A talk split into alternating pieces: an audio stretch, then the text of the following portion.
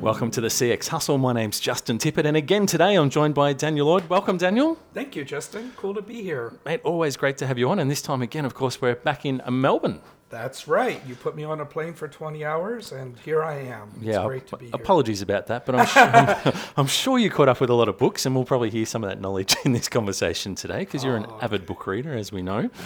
Um, now, today we wanted to talk about, I guess, the, and there's probably lots of different ones, but I think we can condense them down into the two types of, of call center slash contact center managers out there today. Um, What's what's your take? Like, you know, you, you see a lot of call centers. You've been in the game for a long period of time, so I'm interested in yeah, sort of how you whittle it down to two. Yeah, I, I mean, it sounds a bit arrogant to only bring it down to two, doesn't it? But, but sometimes simplicity works. Yeah, And, yeah. and so I look at it this way. Um, the, the first type are those folks that are measuring the wrong things. And I've always said if you're measuring the wrong things, you're chasing the wrong things, you're going to get the wrong behaviors, you're going to get the wrong outcomes, and you're just going to be treading water, fighting fires, and it, it's, it's a tough life. Um, a classic example is if you're heavily looking at number of calls handled, that's a dangerous and incorrect metric. If you're heavily focused on AHT, again, that's going to cause problems for you. So for me, these this type one, these folks need to kind of get themselves equipped. They need to get themselves some solid operational knowledge. And I'm always very fair here because there's a great uh, expression out there called "what you see is all there is." Yep. And in what you see is all there is, if you've worked in the same company or the same center for one, two, five, eight years, you truly believe that's how all centers work. Of course, and and most people, as we know, started on the phones, right? They work their way up into management. So if this is the monthly report that I've just had to do because I've inherited it from the last manager and so forth and so forth, that's it. Yeah, you're right. And, and and we don't really have a we don't come up into this industry through a professional credential or through, you know, professional schooling. We we learn a lot on the job and and that was my personal experience as well, which I share a lot when I talk or I teach. So I have a lot of empathy for type 1 folks. At the same time, I have a bit of urgency for type 1 folks because I'm like, with the advent of CX and all the complexities that we're starting to see when it comes to channels and all that great stuff, Yep. you're simply not going to survive very long if That's you don't right. have the fundamentals. Yeah, it's yeah, yep. That clear to me. Yep.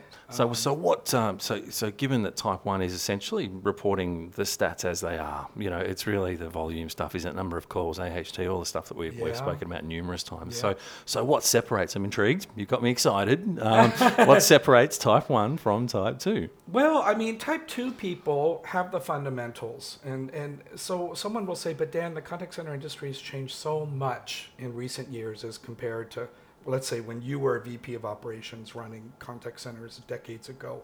And I'll be, yeah, there are more channels, and yes, there are more customer demands and expectations. And yes, the technology has, has definitely risen and taken a more predominant role. But every single principle I've learned how to calculate staff in a service level environment, how to treat people, how to do customer research, those fundamentals haven't really Yeah, changed. the same, right? Yeah, yeah. They, they keep being, uh, you uncover more and more and you learn more and more. Yeah, but, but I have found having a solid background in fundamentals has made all the difference to my success in teaching other people to become, according to this podcast, type 2 managers. Yep. Yep. And there's another thing I'd like to say about measuring the right things. There's a lot of talk about culture. And in customer experience, you talk about culture. But let's talk about contact center culture for a minute. One of the quickest ways to fix or improve a contact center culture is to change the metrics. Yep. When all of a sudden people are measured on things that they can achieve and that give them purpose and value, like satisfying the need of the person that they're serving, whether that's a live chat or phone call or whatever, that is a lot more invigorating to do than constantly look at your watch and make sure you haven't talked more than 82 seconds mm-hmm. or make sure you've done 322 calls. So I think sometimes we think culture change takes a long time, but in my experience, the contact centers I've been lucky enough to work with that changed their metrics full stop, Yep. They come back six months, a year later, and say, "Dan, you can't. We can't believe the difference. Yeah, yeah. Absenteeism's gone down. Adherence has gone up. People feel much more motivated. So, But Dan, it's, it's you know for, for a lot of call center managers Mm. that that uh, you know as we said start on the phones work their way through. You Yeah. know that they're, they're they're almost uh, it's, it's an unwritten rule almost that this is the report that you have to give because that's the report that goes to the next person up the line and ultimately works its way up to the CEO. Yeah. So God forbid we change those metrics because I need to see all these things. How, most of the call center managers maybe just don't have the skill set to challenge that and to change it. So how do they try and mitigate, you know, the movement to get away from those sort of really hard metrics to that stuff? well, I think, as you know, one of life's most important skills is the skill to influence people. Mm-hmm, You're mm-hmm. constantly trying to influence your kids to, to eat the right food, to to influence your bosses at meetings to to pursue a certain project. And I find that the best contact center managers out there, we might be leaning a little bit now into type two, hmm. are very good influencers. They Yep. don't spend a lot of time sitting in their office. They don't spend a lot of time reading contact center reports. They're out there meeting the marketing, the legal, the procurement folks. They're helping share the value of the contact center with these other folks and they're saying, "Hey, we can support you. We can help you. We know what customers are saying about you and we want to represent you the right way." Yeah. So, so again, a simple evaluation question I ask people is how much time do you spend inside your center dealing with complaints and unhappy employees and metrics, um, and versus how much time you're actually spending outside the center influencing other stakeholders in the organization. Yep. So, So, given influencing is absolutely a critical skill to, to mm. move into that type two, where you're adding value to your organisation.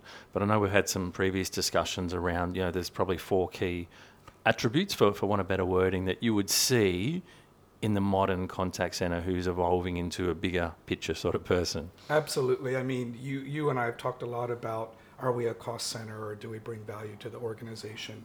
And one model that's always served me very well is, is, is a four level pyramid model where we start at the base and work ourselves up. And on the base, what I call level one, you have your operations. Now, honestly, that's where you get your efficiency. That's where you manage your costs. That's where you forecast properly, you staff properly. And a lot of people are still struggling to reach level one. Yep. And it's, you're not going to bring much more value if you haven't gotten level one sorted. Sure. So again, to circle back, that's all the fundamentals. You Yeah. got to have them. Yep. Um, once you get level one under control, then you can pursue or, or proceed to level two, which is that fantastic customer satisfaction and loyalty people talk about. So whether it's customer effort score you're looking at, whether it's NPS, let's not get lost in the different metrics. You can begin to make your customers happier, more satisfied, more loyal, stay with you longer, all those great things we all want um, a stat that, that I read recently by, by Matt Dixon really made my heart jump. He said, um, let me phrase this correctly each time a customer contacts you for customer service, you're four times more likely to create disloyalty than loyalty. Yep. You're Yep. four times more likely. So when people tell me we're running very smooth contact centers, and I'm like, really make sure you take this kind of research to heart because that's a lot of disloyalty potentially happening out there. That's almost a bit depressing. I feel like I'm on a hiding to nothing, Dan. And, well, and then this is where this is where at the end of the day everyone gets together in the coffee shop or the bar and talks about the worst call they ever had and laughs and laughs and laughs. And then when you tabulate it all up, you're like, oh my god, we just talked about four times more disloyalty than we did. That was the best call I ever had. So Yep. no, we all know the human dynamics in that, and I won't go down that road. But I think that's a very powerful precedent to start with, which is we're four times more likely to create disloyalty. So, what can I do to mitigate that? What are the actions and steps? And I think that's where all this great customer satisfaction and loyalty and research. I think if you want to be a contact center manager that's delivering value for your organization, you're going to have to get knowledgeable about research, mm-hmm. quantitative and qualitative. And that's certainly a topic for another podcast. Yeah, yeah, absolutely. But you Yep. can't just defer the research to the research group or the service quality team and just look at the numbers when they come in. I think you have to gain an understanding of how does customer research work and what does it mean and how Yep. do I action it. Yep. Level three, the third level is uh, business intelligence, which is a fancy way of saying how do I take all this great set of learnings I get from customers and distribute those to others in the organization, Mm-hmm. not within the center. I, I call that inward looking. Inward looking is operations. Sure. Yep. Outward looking is you know, we learn something from customers. Why don't we go talk to legal about that? Yep. We learn something from customers. Why don't we go talk to inventory management and make sure they stock more blue sweaters? That kind of thing. Yeah, yep, yep.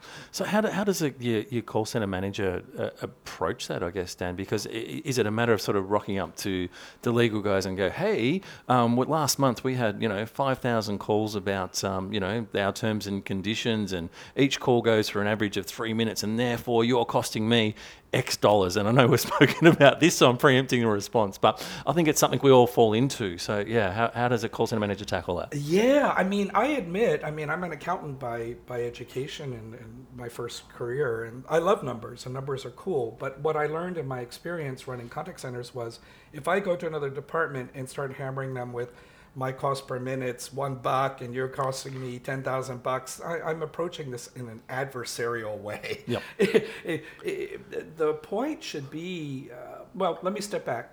Something I've always done that works with department heads is I usually start every meeting with them by playing a real call or 2 Now, Mm-hmm. of course, I don't pick the calls randomly. I, I have a rationale. Absolutely. But that always opens people's eyes because Yep. In this day and age, sometimes we're very far away from our customers, and it just sounds Absolutely. like and looking at some numbers and stuff on a piece of paper versus actually listening to the real emotion of a customer is just gold, isn't it? Sometimes I've started meetings like that, and also as a consultant doing that. And I play the one or two calls, and then the CEO or someone will raise their hand. Do you have any more? they actually want to delay the talk on all the number stuff because they want to keep listening Yep. To the real voice. So, so imagine your legal guy or, or gal lady listens to this call and it's like, "Whoa, boy, I hmm, I've never seen it that way." I think that's a more compelling way to inspire change than now. Of course, the ROI, Yeah, doing the math calculation, Yep. that'll always buttress what you're trying to do. Yep, yep. I wouldn't approach other department heads with a cost basis. I don't find it gets a lot of buy-ins. Yeah, yeah, yeah, yeah. At what point, though? Because th- there's no doubt. I mean, you know, contact centres have often been seen as the cost centre, mm-hmm. and, and so you know, there's, there's certainly some you know some merit within organisations to go. Well, hey, if we can eliminate 20% of those calls, for example, that's a big dollar saving for organisations. So, so it does carry a lot of weight. But at what point? Or where do you kind of introduce that those discussions? Yeah, I mean, I think it's perfectly okay to say uh, the best call is no call. Yeah. It's perfectly okay to say, uh, with my forgiveness to, or forgive me, you revenue generating people out there. I mean, you logistics firms and you hotel reservations, we're not talking about you. Absolutely. For Yep. you, that doesn't apply. But Yep. for most everybody else, the best call is no call. So, of course, you have to use your analytics and your intelligence and, and try and solve these problems so that they don't crop up in the first place. Yep, yep. Um, Okay, so we've covered level one, uh, which is really effectively the Operations. yeah operations, the fundamental side of stuff. We've talked about level two, which Yep. is getting into uh, yeah, influencing. I guess is, is sort Customer of customer sat and uh, loyalty. customer sat. Yeah. Yep.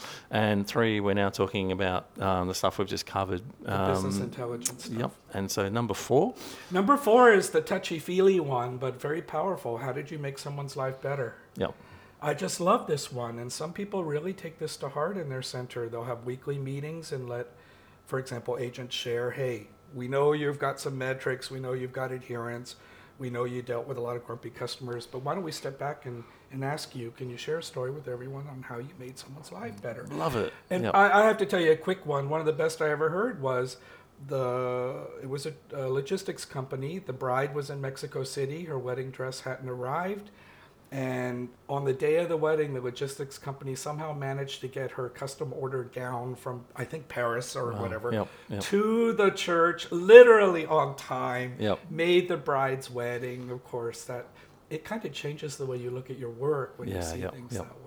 So. absolutely.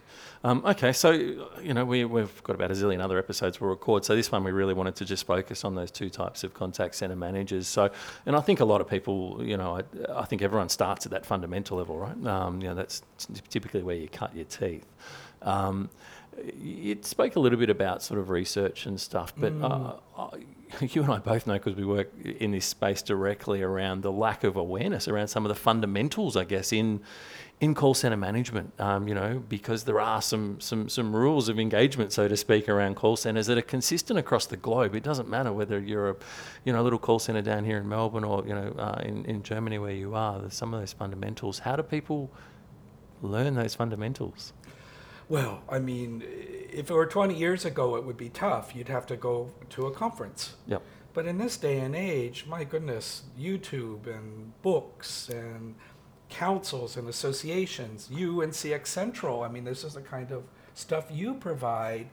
I mean, sometimes you're assembling the pieces uh, or you know you're getting the pieces individually and then you're trying to assemble it mm-hmm. but if you don't feel equipped get equipped yeah because you're really going to struggle and and i've literally seen contact center managers come up to me and say you know dan i was doing things not quite right for four years yeah yeah and i said yeah but you're a really smart person i said it has nothing to do with your intelligence you mm-hmm. just didn't go to the well and drink from the knowledge. Yeah, yeah. So the good news is the wells are there. I think I, I always encourage people to get there. Did, I, sorry. Go ahead. Oh, I was just going to tell you one little trend I have seen over the past years in particular. The contact center managers that aren't cutting it are being replaced. Mm-hmm. I'm seeing a lot of professional contact center managers, by that, usually people running regional or global operations, being moved to fix areas that haven't come up to standard. Yep, yep. So I think the days of getting by without knowing how to run a center are, are coming to an end. They're certainly diminishing, but I think you know you don't know what you don't know as well, right? And yep. I think for a lot of people, uh, you know, I remember the first time I, uh, you know, I was taught Erlang. I, I had absolutely no idea what the hell that was, yep. and and I think I probably would have been sitting there going yeah, but you know, my call center is quite unique because it's within my business, and, and, and, and so it was literally that mind blowing moment when you go, hang on a minute, there's some rules here, mm. uh, and some some analytics and some strategy and some processes that are consistent across all call centers. It was literally it blew my mind. And Justin, you hit the magic phrase, but we're different. No, you're not. You know, maybe your industry is different and the challenges you face in your industry are different, mm. but the fundamentals are the same. And literally, whether I'm in a place like Australia, which is awesome, or the UK, or Singapore, or China, um, the problems are always the same. Mm, the problems are always the same. Yep. So I always advise people look for the similarities, not the differences. Because if you're looking at your differences and you feel you're really that different, you may shut off some key learnings that you could apply. Whereas if you're saying, well, they're in a different industry and yeah, they're in a different country, but this is how they solved their challenge. Maybe I can learn something from that. So so try not to, to use the but we're different game. It, it, it's not a good strategy, I think, to learn. Yeah, yep, that's some really good advice. And and if you are one of those um, you know people that are sitting there and you've been in your contact center for a while, you, you are start, starting to get out there and you're getting some awareness around, you know, moving into that level two, level three. Mm. What, I, I, know we spoke about that influencing skill, and I agree. I think that's probably a very critical skill that you need. Um, but can you give me one other tip for the people that are listening yes. out there? How do I transition out of type 1 into type 2?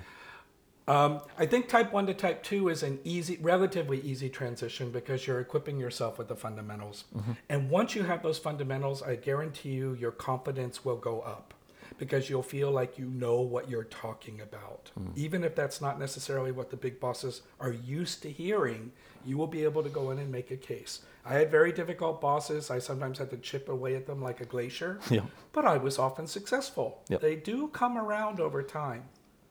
I think the more interesting place to be is how can I grow as a type 2 manager? Yeah, damn, my operations are good, my business intelligence is good.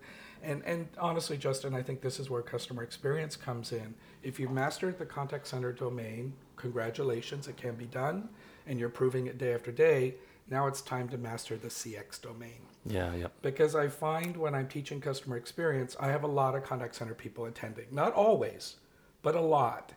And what I've noticed is, yeah, they're strong in contact center, but not so strong in what is qualitative research, not so strong in what's the latest thinking for survey design, not so strong in some of the experience design or culture work. Yep. So I think if you're really looking to grow your competency, and, and give back to your company and the people that work for you, don't just use the phrase customer experience. Do something about it. Go get a credential. Go you know, find a way to grow that part of yourself. Yeah, yep. And and not only does it kind of add some value back to the business, but it just opens up, uh, as we're speaking about, just some amazing career opportunities because the the customer service space is, uh, you know, the little dot, isn't it, versus a massive big circle, um, and, and so therefore the opportunities are just so significant in that space. They are significant, and I think. I mean, I just felt completely renewed, and I feel like I grew 10 times as a person when I decided to put myself through this yep. customer experience journey, which now I hope I can help other people go through. Yeah, so. I'm sure you can, and we'll save that for another uh, podcast. So, Dan, thank you for uh, for sharing your insights again, as per usual. Um, for those that are listening, and there is lots of information out there. Obviously, you know, I'll steer you towards CX Central, but there's tons of resources out there, and encourage you just to t- type into Google about what you need to know. Um, and you know, of course, we've got train- training courses and all that sort of stuff, but there is stacks of information, so there's no excuses uh, in this day and age for not coming up to speed on all things uh, call centres. Thanks for listening, Dan. Thanks for being here again. Thanks, Justin. Talk again soon.